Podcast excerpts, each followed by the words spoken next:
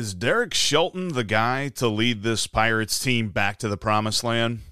Gary discusses on today's Locked On Pirates. You are Locked On Pirates, your daily Pittsburgh Pirates podcast. Part of the Locked On Podcast Network, your team every day.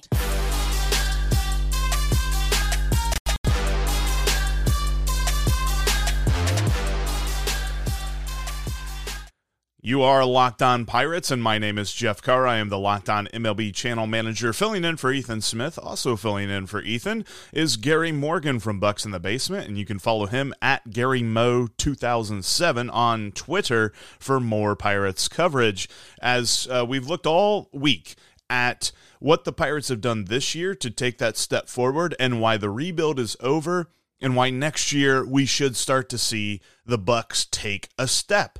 Gary dives into the management of the team and is derek shelton really the guy? I mean as, as he's about to say and as i think even non-pirates fans are aware of we know that derek shelton's going to be here next year. But what does that mean? Is the team going to take a step forward? And what is the one most annoying thing that he does Gary talks about all of that. He also looks at uh, the one thing to watch out for next year to to know that everything is working. That's all coming up on today's Locked On Pirates. That is brought to you by FanDuel. Today's episode is brought to you by FanDuel. Make every moment more. Right now, new customers can bet $5 and get $200 back in bonus bets guaranteed. Visit fanduel.com slash locked on to get started and we'll get started uh, looking at Derek Shelton as uh, Gary kind of he's he's on the fence about him. Hi everyone, and thanks again, Jeff. Uh, thank you all if you've been following along all week. Um, it's been fun doing this uh, for a change of pace, and uh, appreciate you all being along with me the whole time.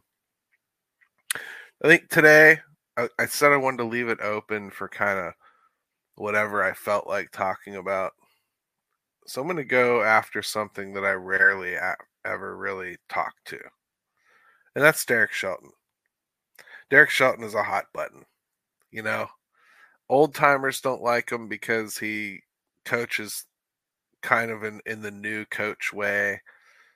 Youngsters don't like him because he's not 100% adapted to or adopting of the analytics approach. So you can't even 100% claim that he's a nouveau coach. And bluntly, the losing. You can't lose that much. Even if your team sets you up for failure, you can't lose that much and have, you know, a fan base really rally behind you, right? So what is Derek Shelton? What is he a good coach? Is he a bad coach? Does it matter because we're going to be stuck with him next year one way or another? I think that's where I want to want to go with with at least the first part of this episode because there's a lot of misunderstanding about what is Derek Shelton's fault, what isn't Derek Shelton's fault, what is his decision, what's Ben Cherington deciding for him. And I, I think it's fair to say, really, that stuff changes as seasons go on, especially when you're in a rebuild, which we're not anymore right? We we already discussed that. That's over now. Well, with that comes looking at Derek Shelton in a different light too. Um, let me get it off my chest first. I I personally don't think that he's the coach for getting this thing to the next place it needs to go. I, I also think that he was a perfectly fine starter coach. I don't think it's entirely unreasonable to let him have a crack at it next year and see what he can do with the better talent. Um, that, that's what's going to happen, whether I like it or not, anyway. But it seems to me like up until this point, I think he's been a pretty good soldier as far as like doing what he was asked to do and onboarding guys let's talk about some of those silly things that I think people really do hate about him. The lineups, for one thing, changing the lineup constantly. I personally, being an older person, I hate it. I hate it with with a burning passion. I hate changing the lineup constantly. I try to look at this from both sides. I do think when he finds somebody that he trusts, like Bryan Reynolds or like Brian Hayes or Andrew McCutchen or even Carlos Santana to a degree this year, I think you saw, he tends to stick them where he thinks they should be. And they don't move much.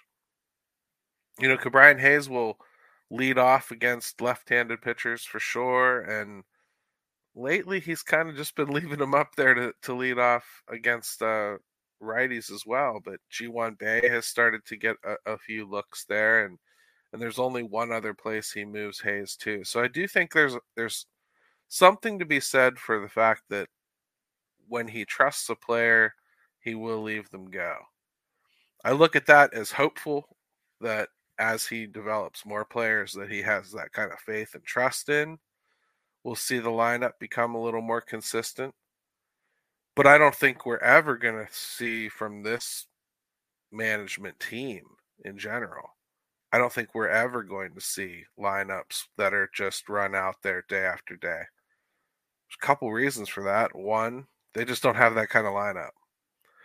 Uh, they just don't there's certain matchups you just want to avoid and there's certain parts of this roster that I'm sorry you just don't want to trot out there every single day. So the lineup is going to change. The other thing is Major League Baseball is just trending in that direction. You can't give me an example that isn't the Atlanta Braves right now that uses a consistent lineup. You just can't.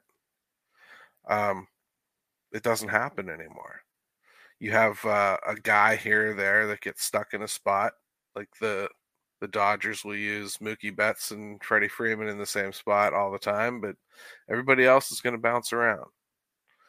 Atlanta is really the only one that I can think of that that truly is using that same one through nine just about every day in that same exact order. And hey, like you as a fan, I can look at Atlanta's record and go, hey, see, that's why. But also look at their roster. What would you move? I don't care who you are. What coach would would move most of those guys? You know, are you going to do something with Acuna other than lead him off? He's got 60 steals and 30 home runs. I mean, like, I think, I think in some ways we blind ourselves as to the options that are actually on the table again, I'm not. Uh, this isn't to defend Derek Shelton. This is just to say, on this issue in particular, he probably takes a little more heat than he needs to take. I think we'll we'll probably see him evolve on this as as time rolls on. And that's what you want, right? You want your coach to evolve. You want your coach to to grow. I think for some of the starter coaches, most of the starter coaches for that matter, like a Lloyd McClendon, you know, guys like that, they tend to not grow with the situation. And and if you don't grow with the situation, eventually you get moved on from. So if you don't start to see Derek Shelton make some alterations to the way he coaches and move more towards, you know, I think what you would find acceptable, then yeah, he's probably going to wind up getting moved on from. But the lineup won't be why. that's just that's just a reality. He hasn't had what you guys think he has. If if he thinks he should have some kind of consistent lineup, it just hasn't been there. Bluntly, I can't even come up with one. There's there are nights when I would prefer Jack Suwinski just not be in there. You know, against a wipeout slider lefty, I, I I'm not sure I need to see that. So, you know, maybe I would prefer Connor Joe on that day or whoever. I think that I think so in many ways that sort of thing is overblown. The next issue that we'll get into when we come back from a break is we'll start talking about the rest days, right? I mean, he always seems to take the guys out when they're really hot. That's what I hear all the time. So as soon as uh, Brian Hayes started hitting, now we have to sit him. Well, sometimes I can get behind what you're saying, and sometimes sometimes, folks, it's just kind of crap, and it's always happened even back in the 80s a little bit. Gary explains more why the frustration with the weird off days that Derek Shelton tends to give players coming up next. Before we talk about that, I want to tell you about one of today's sponsors, and that is FanDuel. FanDuel is the number one sports book in America for a big reason. And as we head into the NFL season, you have a lot of great opportunities to join FanDuel. If you haven't joined them today, they are offering new customers this great promo. If you bet $5, you get $200 back in bonus bets guaranteed. You don't have to win, you don't have to lose, you don't even have to tie. It's just literally bet $5, get $200 in bonus bets. And they also have an offer for all customers, new or, you know, continuing customers. If you bet $5, you get $100 off NFL Sunday ticket on YouTube and YouTube TV.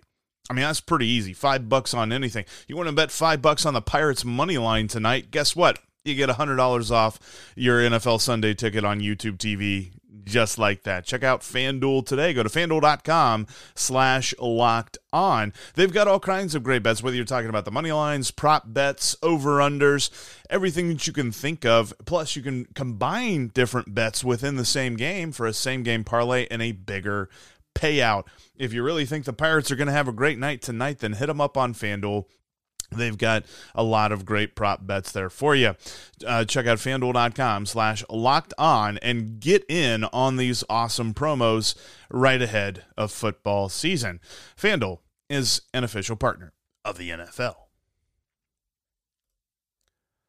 Thanks as always for making Locked On Pirates your first listen every single day. If you are not, make sure that you're subscribed on your favorite podcast app and right here on YouTube. As uh, Ethan will return next week and he'll continue looking at this Pirates team, how they can finish out the season strong. Uh, they, they're going to pass their uh, win total from last year and hopefully hit the over. I actually have an over ticket. Yes, I, my day job is as the Locked On Reds host, but I thought the Pirates are going to be better this season, and I took over 67 and a half over there on FanDuel, and I think that's going to pay out. Uh, so Ethan will have you covered every day as we head to that point. But as Gary is about to detail, Derek Shelton has a very strange, annoying flaw in the way that he manages the lineup. All right, thanks, Jeff. Uh, back at it here, picking up where we where we left off, talking about Derek Shelton. So the next thing I always hear you guys complain about, and me too, is resting guys that are hot. I do think there are times when he's gotten a little too jumpy with with the lineup, and he has decided to sit people that I thought were were on the verge of looking like they're ready to break out. Now, I wouldn't care if he had a lineup full of veterans and he was just playing his gut or playing a hunch because I think that's within a, a coach's purview. That's within a coach's rights to to feel like, hey, this guy's the guy I want to see today against this pitcher. He's the one watching them in batting practice. He's the one, you know, getting a feel for his team. So if he wants to make that sort of a decision, sure. But I don't think that's what it's been. I think up until this point, what it's been largely is hey, we've got these three guys that can play this position. I want to see this many at bats from each of these three guys over the course of this amount of time.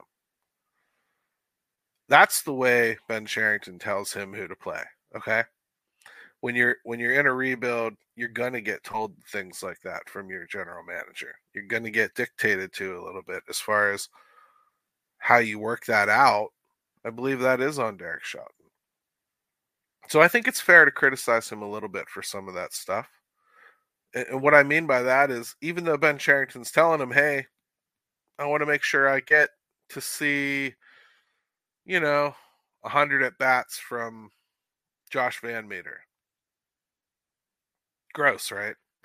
but let's say that Ben Cherington says, I want to see 100 at bats from Josh VanMeter. Well, I don't think that. I don't think that Derek Shelton necessarily felt like he had to do that all consecutively. But then again, maybe for all we know, Derek Shelton's trying to get this experiment over with as quickly as possible, get him back out the door. You know, if I've got to get him 100 at bats, let me get the 100 at bats in. get him off my roster, get this over with. I'm just using that as an example, but like there's there's definitely some little kinks in in our thought process when we start talking about who's doing what and who's responsible for what. A, a, real common misconception is people that think Ben Cherington's like calling the dugout and suggesting that you substitute someone in or whatever. I, that just doesn't happen, except for like maybe around like the trade deadline when you know you're in active negotiations with somebody and you just don't want to risk they're getting hurt. You might see something like that where they get pulled out, but for the most part, that's not happening. He's not calling Derek Shelton on a Saturday afternoon and going, "Hey, I saw what you put out there. I'd rather see Josh Palacios out in, in right field than than so and so." It's just not happening. So that's that's on the coaching level, I would say. The mix of players, though, it's another thing Derek Shelton gets blamed for. We get blamed for not knowing how to run a bullpen or not knowing how to run a rotation. And I'm looking at, at the players that he's got, and I'm not seeing a rotation. So I'm not sure how he's getting blamed for running a, a rotation the wrong way. He doesn't have one. That's on Ben Cherington for not giving him one. I highly doubt that Derek Shelton is sitting there pointing a finger at at the roster and like begging for more two or three inning guys so that he can just slap together the best he can. I think he'd prefer to have starters, don't you? I do. I mean his his career's on the line, right? He knows that. I don't think he's choosing that. But for that simple fact, for what you've watched at the end of the year, these couple years where they have literally had no pitching staff left. That's Ben Cherington's doing and his creation. And it's hardly fair to blame Derek Shelton for it. He I, I think that right in and of itself, what he's given Derek Shelton to work with in the second half of some of these years is proof positive whether he was extended early in the year or not, whether you believe he deserved it or not, he was always going to be back for 2024. It's pretty simple. They did not give him anything to like really judge him by until this year. Now, as far as like the hitting coach, and, and I heard Jason Mackey's report yesterday that he was 99% sure Andy Haines is coming back. Um, I'm going to choose to not be angry about that until it actually comes to pass. And then I'll have some words. But for right now, I'm going to take it for what it is, which is everybody rallying around and circling the wagons on somebody that they know is under fire. And I would hope that the light of the season ending would probably change some minds and open some minds to moving on and, and changing some things. But if not, what am I going to do, man? I'm going to watch the team next year, right? They're my team. I just, uh, I'm not going to like it. And I wouldn't have brought him back this year. So this is a, a long standing grudge for me. So it, I'm ready for him to move on. But if not, it is what it is. And in that case, yeah, that would be a criticism of Derek Shelton because I do believe at, at his level, he's got the power to step into that room and tell them he doesn't think this is working anymore. Thing is, I think he does think it's working. So the criticisms are certainly valid of Derek Shelton, but I think he gets blamed for a lot that that isn't necessarily his problem, if you know what I mean. It, and I think that it's that way with with all rebuilding coaches, really. It takes a long time to like actually get to the point where you can really point a finger at them and pin them down. They're pretty slippery if you think about it. Is it like is, is 2020 Derek Shelton's fault? He walked in to a team that I guess had talked themselves into thinking they had enough to win in 2019 and they sure didn't. And then a lot of veterans that wanted to stick around and they actually strong armed him into keeping their hitting coach because they loved him so much. And then they went out and put up one of the worst offensive seasons, if that's what you want to call it, in 2020 that we've seen in recent times. It was awful. Um, that said, it was only 60 games, and that was enough to get rid of him. Now we're potentially going to be entering season three with Andy Haines, who's put up equally to maybe worse numbers with better players. Yeah, folks, something stinks in the state of Denmark here. I think I think we need to see what happens with it before we start getting mad about it. That's all. And and I I didn't need the prompting to help me rail against Andy Haines. So this doesn't really change much for me. I'll wait and see how final it is before I, I really start going after them about it. But all in all, I think the coaching, it's fair to start looking at some things like Oscar Marin is starting to lay down a little bit of a track record. I think he's also laying down a little bit of a track record of some guys that he doesn't get through to. And I think that's acceptable and fair and reasonable to to expect he's not going to get through to everybody. But when it's bigger names or guys that you already felt were in the win column, like Roansy Contreras, which I'm not saying Roansy can't come back and do okay. I'm just saying right now he looks like a guy that is a candidate to have been a brightly burning star that burns out quickly. Let's say that happens. Well, then that becomes a pretty big strike against a guy like Oscar Marin. So we'll see what they do here. But I think Oscar Marin has done enough that he's going to get another season, and I don't think there really should be all that many complaints about it. Johan Oviedo was a big win for him. Mitch Keller, regardless of whether you want to give him credit or not, Mitch does. So I think he's a win in that column there's an awful lot of bullpen arms they've brought in, an awful lot of scrap guys they've brought in. I think what you really need to see from him is is a homegrown talent really come through and win. Mitch Keller kind of doesn't count because he didn't start him off. I think I need to see somebody fresh. Somebody like a Jared Jones needs to emerge, or Quinn Priester. He's had him under his charge for a long time. Um, somebody along those lines needs to come up here and and be 100% cultivated and grown by this system for me to start really seeing if this system including Oscar Marin who is the brain trust of that system can put all the pieces together. He's going to get another year just like Derek Shelton. So we're going to see next year what he's got, right? Can he just tweak veterans and, and do good things, or is he capable of taking youngsters and moving them along? Johan Oviedo starts to put a little evidence in that bucket. You know, we'll see what happens. Um, all in all, 2023, the coaching staff sounds like it's on track to look almost exactly the same. And a lot of you have decided that's already a fatal flaw. Maybe it is.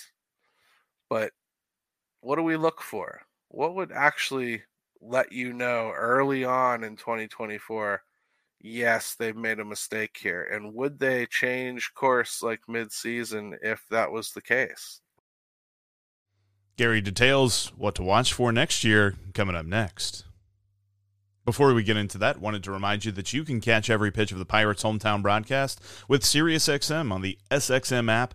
Just search the word Pirates. And as Gary's done such an amazing job all week, if you have missed some of his coverage, make sure you go back. He's done a very good job detailing how the Pirates got to this point, why the rebuild part of the rebuild is over, and why it's time to move forward and how they can do that. Lots of great stuff from Gary. I'm, I'm sure he'll be back on with Ethan. Ethan returns next week, and looking forward to seeing him back. But as Gary said, there's one key thing to look for early on next season to let you know that it's all working. And he dives into what that is. All right. Thanks, Jeff. Here we go. Last segment of the week for me here on Locked On Pirates. Um, again, thank you all for joining me all week. Hit that subscribe button and look forward to my buddy Ethan coming back here on Monday. Now, what do I look for next year? What what tells me, hey, this is working, this isn't working? Will they move on from them? Probably not. Um, I think they've shown us enough evidence now that they're not just going to move on from coaches mid-season. Um, they won't even do it with a hitting coach, let alone the actual coach. It's a good chance whatever they enter the season with next year is what they're going to end the season with. I kind of got, I didn't get accused of, of creating clickbait the other day when I said the rebuild was over, but I could tell that you know, it was seen as um, trying to be shocking or whatever. But it's not about trying to shock you. It's about me trying to change the vocabulary a little bit. The reason I'm doing it is because I think I don't want 2024 to be seen as part of this overall effort to learn and grow and cultivate some seeds and see what grows, as you always hear. This 2024 needs to be better. 2024 needs to be beyond the first rung on the ladder. It's time to start climbing up and building now. That should go for everything. There should be an air of ser- of seriousness. We talked about well, how do you judge Derek Shelton up until now? Because he's had this and he's had nothing here, and it's all true. But in 2024, it should not be true. Derek Shelton shouldn't be auditioning guys left and right. Derek Shelton should have nice pieces all around the diamond and all over the mound and all through the bullpen that he should be able to use as an effective baseball coach. There should be absolutely no more of that playing around with, well, he was trying to find out if Vinny Capra had anything. Oh, he was trying to see if Josh Palacios could handle playing seven or eight days in a row, and what would that lead to? No. It's time for that to be over now. And if we don't change the language about this rebuild and realize that it needs to be over, it needs to be over as an excuse, too, not just a functional entity, then they're going to get away with it. I for one want to be prepared to call them on it if they if they screw the pooch here. Okay?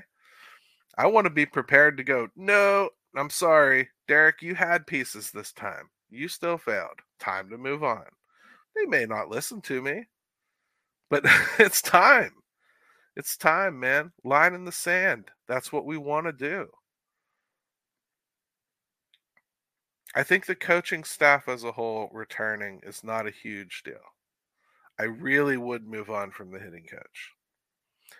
And even if I didn't move on from the hitting coach, I think I would approach my major league staff a little bit differently. I know we have helpers for Andy Haines already, like Christian Marrero, and I know that Oscar Marin has help as well. But I'd like to see a little bit more formalization. I think I'd like to see a few extra hitting instruction minds there. I'd like to see a mm. few extra pitching instruction minds there. Not that they would take part in formulating the overall plans. That that can still be Oscar Marin's job. And if if the Pirates, in their infinite wisdom, decide that Andy Haines is still doing that, okay, but get some other eyes in there. Get some other guys that, that can look at swings and help them. Look at pitching mechanics and help guys. That's all. Give people a different person to go talk to, a different voice to listen to, somebody that might be able to help them so they don't struggle for two, three months before an adjustment that winds up being relatively simple is made. It's just happened too many times now the little tweaks like that that like Ke'Bryan Hayes has gone through at the plate. We're talking about like moving his bat head like a half an inch so it's less hanging over his head and he's quicker through the zone. We're talking about like getting rid of a of a little bit of a toe tap and going back to a leg kick. We're talking little tiny changes. Bryan Reynolds stand up just a little bit straighter and don't crouch quite so much. Rob yourself of power. Little tiny changes to players that can legitimately hit. I, I just think they need different people to take a different look at, at things. They need to expand this group a little bit. And that is not going to break the bank, even for the Pirates. You have to spend a little bit more to, to have a few extra eyes on people. Hey, I think I think that's that's a small price to pay. And when you have this many children, they need a little more attention.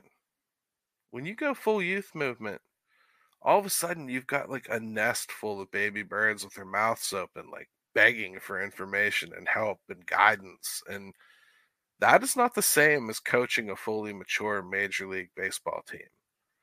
You know, like the Dodgers coaching staff doesn't need to walk around and maintain everybody in that room. So they can spend extra time with somebody like James Outman, you know, to help him struggle through this season and, and still be productive. They don't have to focus on 11 other guys just like him. I th- and I think that's something that happened here and something that is sure to happen next year. So to me, I'd expand the coaching staff a little bit and get some extra voices in there. But make no mistake, next year, there's no more rocks to hide under. The rebuild's over again. And it needs to be over for the coaching staff, too. Next year, they get evaluated without any such filters or crutches, nowhere to hide. That's something to look forward to, honestly, because it's been hard watching poor decisions be made over and over again, knowing that Derek Shelton wasn't going to get blamed for it. Constantly trying to tell all of you to calm down and, and give it a break, if only because I knew he was still going to be here. Well, after next year, I think you can officially start questioning that and should. It's a different stage now. I'm excited for it. And uh, again, thanks for joining me all week. This has been a lot of fun for me. Good stuff. And let's go, Bucs. Thanks so much for joining Locked On Pirates this week, and thanks for making us your first listen. Before we get out of here, remember that you can catch every pitch of the Pirates' hometown broadcast with SiriusXM on the SXM app. Just search the word Pirates. But as for Gary and myself, that'll do it for us this week. Ethan will return next week. I'm sure he is chomping at the bit to talk about this Buccos team. So make sure you're joining, make sure you're subscribed, because we will be locked on Pirates every single day.